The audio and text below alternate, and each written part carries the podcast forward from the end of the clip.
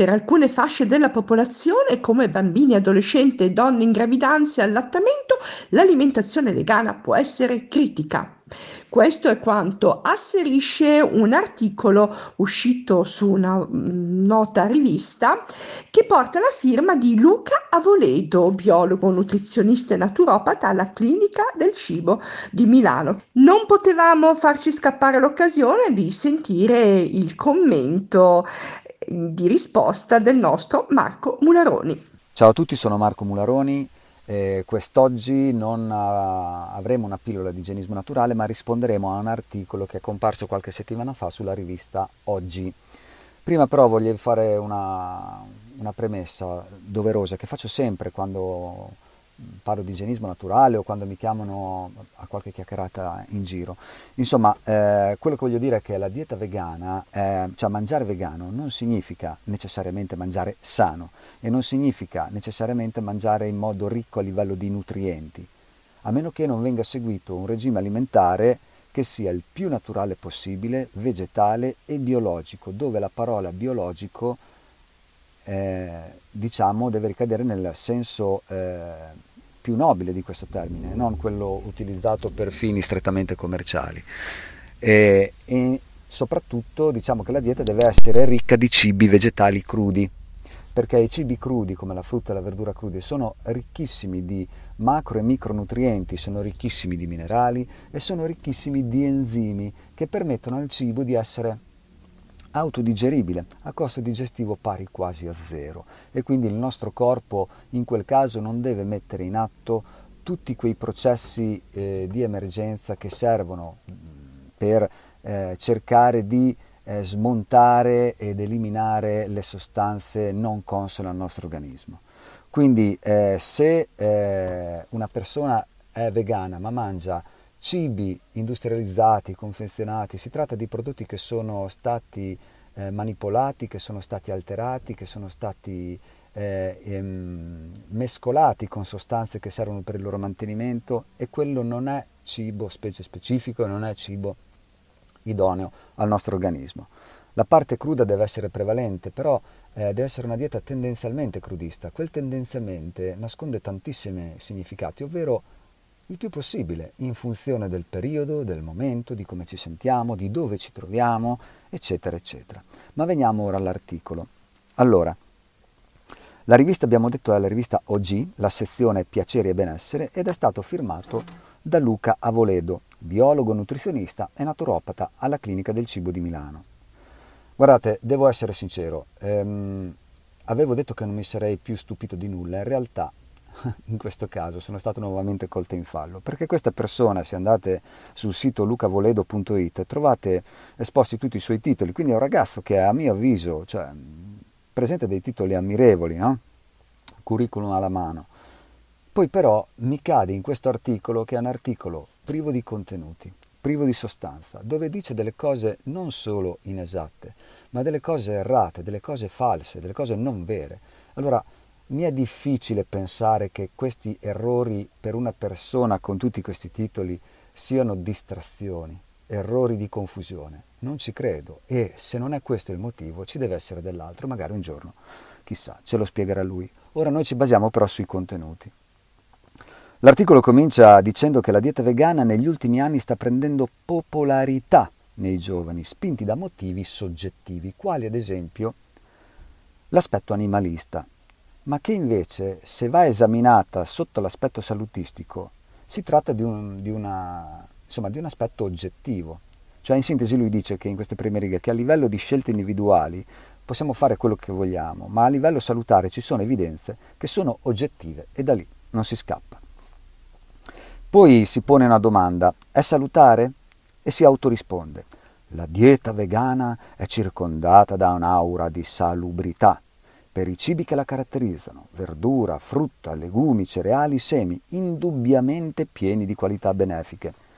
Tuttavia, adottare una dieta del tutto priva di alimenti animali espone a rischi gravi per la salute e qui questi rischi non li elenca. Prosegue, la letteratura scientifica, e non dice quale, riporta che i vegani hanno maggiori probabilità di incorrere in carenze di nutrienti vitali e ne cita alcuni.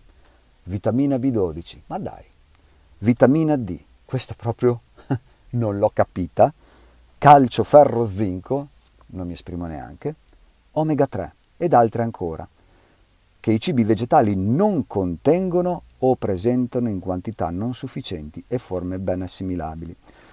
Ora, qui si espone un po' di più. Parla di rischi per la salute ma non dice quali sono. E parla di questi elementi che sarebbero carenti o assenti nella dieta vegana. Quando uno parla di diverse voci ma ne cita solo 5-6 si pensa che quelle lì siano, secondo lui, si può pensare che secondo lui siano le principali. Allora, la vitamina B12, beh, questa ormai non stupisce più. Eh, allora, è, rimasto, è, l'unico appiglio rimasto verso, verso chi è contro una dieta vegana. La vitamina B12 per l'80% viene riassorbita dall'intestino, almeno per l'80%. La vitamina B12 è presente in tutti gli organismi vegetali in quantità microscopiche infinitesimali, che sono più che sufficienti, ma in funzione della biologicità, passatemi il termine, dell'alimento. Più un alimento non è trattato, più non è ehm, sottoposto a, a elementi chimici e sempre più sostanze nutrienti avrà, sostanze protettive ed anche questa vitamina B12. Pensate che ci sono tantissime persone carnivore che sono carenti di B12 stando agli standard dei ministeri della salute, semplicemente perché le mucche, gli animali non pascolano più all'aperto, la gente è sempre più eh, indirizzata verso una dieta da allevamenti intensivi e quindi quelle, quei poveri animali sono costretti a mangiare cibo industrializzato, cibo non specie specifico, stracolmo di antibiotici e quindi col cavolo che assorbono vitamina B12. Io conosco diverse persone che hanno carenze di B12 dettate dagli analisi del sangue eh, senza avere alcun sintomo. Tuttavia, sfido chiunque a presentarmi il caso di una sola persona nel pianeta che sia morta per carenza di vitamina B12. Ve lo dico prima io, non c'è. Però vorrei portare un'evidenza a tale proposito relativamente ai rischi della dieta vegana. Nel 1850-1900 le città del globo erano caratterizzate da sporcizia, sudiciume, un livello di igiene bassissimo. Pensate che gli scarichi eh, dei bagni andavano a finire nei torrenti, nei, nelle acque che poi venivano riutilizzate per lavarsi o per essere bevute, passando attraverso filtri ridicoli. Infatti in quel periodo si ebbe, si ebbe lo, lo scoppio delle malattie infettive che poi scomparirono tutte, finirono di scomparire attorno agli anni 1940-1950, poco prima dell'introduzione dei vaccini. Sì mi prendo tutta la responsabilità di quello che dico, si sparirono poco prima dell'introduzione dei vaccini. Basta fare un escurso storico mediamente approfondito e si riescono a reperire questi dati molto facilmente. Al di là di questo, c'è da dire che tuttavia in quel periodo eh, si ammalava di tumore una persona su 20. Oggi nel 2022 siamo a una persona su 3. Quindi non mi vorrete mica venire a dire, o signora Voledo non ci vorrà mica dire che questa persona su 3 in realtà è una persona vegana, su via. Tra l'altro eh, cito un dato che non dice nulla, ma che tuttavia fa pensare che nel 1950 la popolazione del pianeta era di 2 miliardi e mezzo e si consumavano 45 milioni di tonnellate di carne. Nel 2000 la popolazione è passata a 6 miliardi, ma il consumo di carne è passato a 233 milioni di tonnellate, quindi in 50 anni la popolazione è aumentata del 138%, ma il consumo di carne del 417%, proprio in concomitanza con l'aumento e l'esplosione del, dei casi di tumore. Questo non vorrà dire nulla, tuttavia è un dato che è lì ed è da tenere in considerazione. Passiamo a un'altra sostanza, la vitamina D. Allora, questa io non la commento neanche. Questa è la più grande baggianata e fesseria che una persona possa dire. Mi stupisco che l'abbia detto una persona con quei titoli. Allora, la vitamina D è in maniera insignificante assimilabile dagli alimenti. Dove si trova la vitamina D? Per reperire vitamina D dobbiamo esporci alla luce solare. Non, è, cioè, non, non c'è altro metodo. Esponendoci alla radiazione solare ultravioletta B, molto calda, che colpisce la Terra tra le 11.30 e le 15, questa, eh, eh, questa radiazione solare colpisce la molecola di colesterolo che abbiamo sulla superficie della pelle trasformandola in previtamina D, che poi all'interno dell'organismo viene trasformata nella vitamina D che ci serve, eh, passando per fegato e rene ovviamente. La vitamina D non è tanto una vitamina, ma è un ormone. Punto. È lì che si prende la vitamina D, non di certo attraverso gli alimenti. Questa è, è um, dalle mie parti la chiamiamo fesseria. Il calcio, carenza di calcio, sarò molto veloce qui. La carne contiene 12 mg di calcio. Bon. Il pesce 23, il latte 125 è calcio non servibile perché il latte è pieno di caseina e quindi eh, che rallenta totalmente o in gran parte l'assorbimento dei, dei micronutrienti. Quindi tuttavia lasciamo agli atti il latte 125. I ceci ne hanno 105, i fagioli 166, i piselli 48, la quinoa 60, l'amaranto 159, l'avena 40, le mandorle secche 240, le noci secche 380. Devo veramente continuare? Il ferro. Il ferro è presente in tutto il mondo vegetale, dove è molto facilmente assimilabile grazie all'elevata presenza di vitamina C. Qualche numero. Il ferro nella carne è 2,24 mg, nel pesce 0,49. Il latte 0, il latte è il cibo dell'anemia, non ha ferro. Nei ceci ne abbiamo 6,24, nei fagioli 7,01, nella quinoa 4,57, nelle noci secche 83, nei semi di zucca 10, nelle noci, eh, nelle noci secche 83, insomma eh, nel grano tenero 3,60, eccetera, eccetera, eccetera. Poi abbiamo lo zinco, presente in tutto il mondo vegetale, solito giro, nella carne 4,79, nel pesce 0,52, nei semi di sesamo 12,5, nelle lenticchie 4,78, nell'avena 3,97, nei semi di zucca 10, nelle noci 5, eccetera.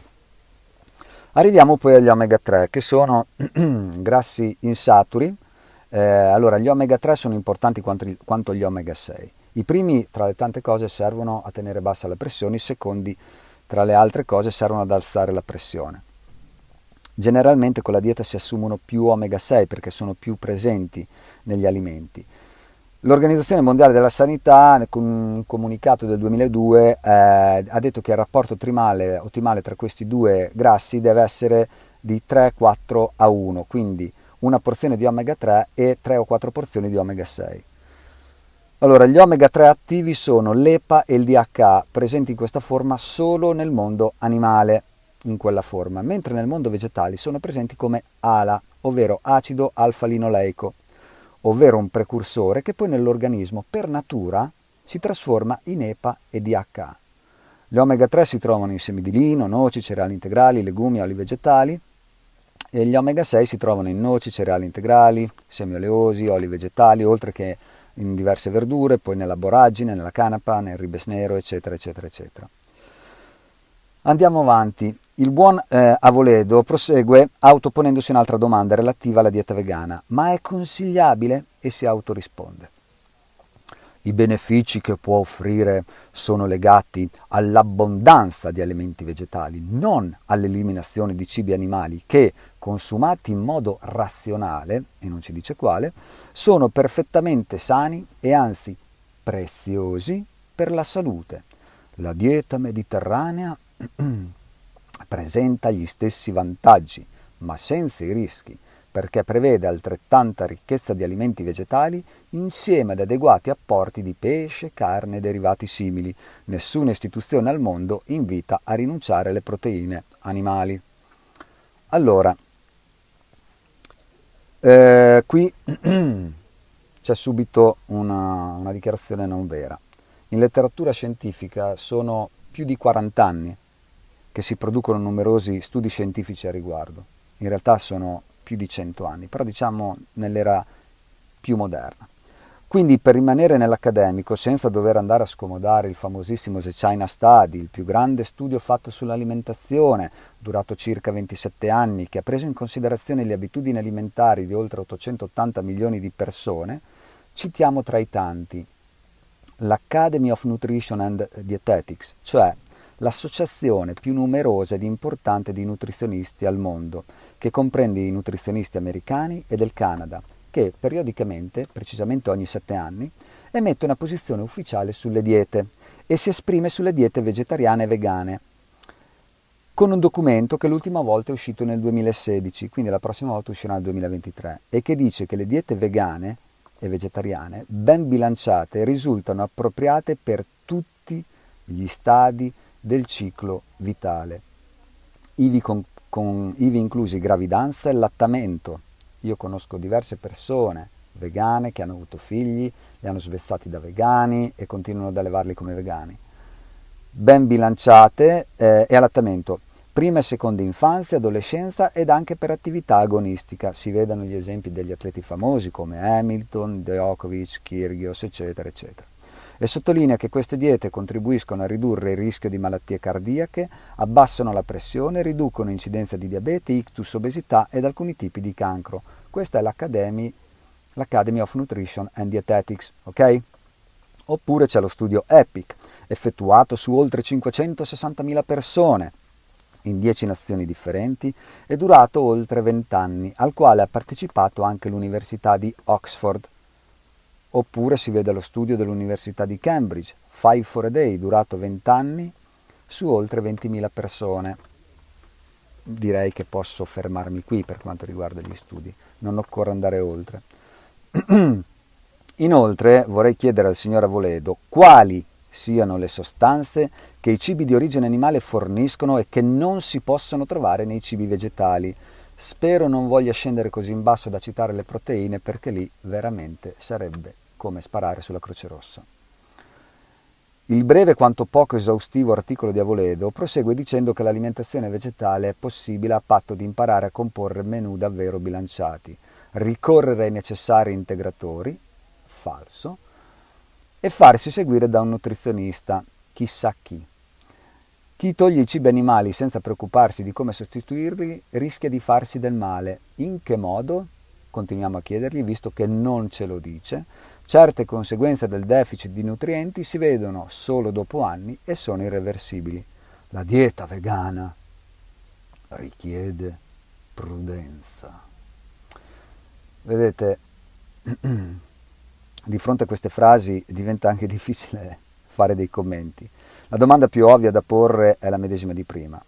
Considerando la mia premessa iniziale sul, sui vegani e su ciò che bisogna mangiare, che vale per tutti, non solo per i vegani, quali sono le sostanze nutritive di cui farebbe carenza la dieta vegana? Forse le proteine? Vogliamo fare l'elenco delle proteine contenute nei cereali, nei legumi e in tante verdure? Forse faceva riferimento all'aldeide malonica, quella sostanza ultratossica presente nella carne per natura che si moltiplica con la cottura, presente anche nel pesce. Forse faceva prese- eh, riferimento all'ammoniaca che si produce all'interno dell'organismo per una serie di reazioni, di reazioni chimiche nei mangiatori di cibi di origine animale. O forse le cadaverine, le putrescine, oppure le ptomaine in genere, che sono sostanze ultratossiche. Ptomaine deriva dal greco ptoma, che significa cadavere. Insomma, non si sa. La cosa preoccupante è che figure come queste fanno i nutrizionisti e danno consigli alle persone liberamente. Direi che ho concluso. Un abbraccio a tutti, alla prossima.